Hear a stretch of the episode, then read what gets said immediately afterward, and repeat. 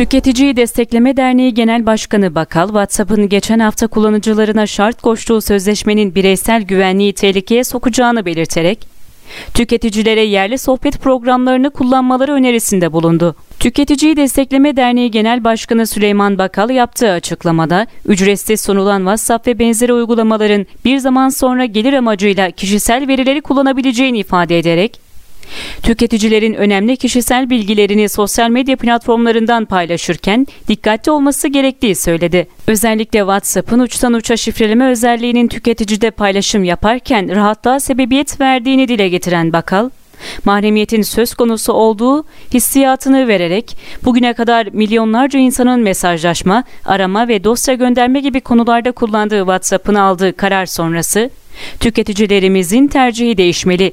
Yerli ve milli uygulamalara ağırlık vermeliyiz dedi. WhatsApp'ın sözleşmeyi onaylamayanlara kullanım hakkı vermeyeceğine dikkati çeken Bakal şöyle konuştu. Neredeyse tüm profesyonel firmalar grup yazışmalarını bu uygulamadan yapıyor. Biz de dernek olarak grup mesajlaşmalarımızı WhatsApp üzerinden yapıyoruz. Fakat şimdi arkadaşlarımızla farklı programa geçme kararı aldık.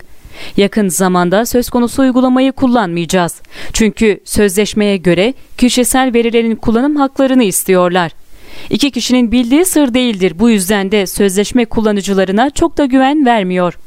Tüketiciyi Destekleme Derneği Başkanı olarak vatandaşlarımızın bu konuyu ciddiye almasını öneriyorum. Sosyal medya platformlarında yapılan arama ve yazışmalara dikkat edilmesi gerektiğini vurgulayan Bakal, bu tarz sözleşmeler olmasa bile biz bilinçli tüketici olmayı öğrenmeliyiz.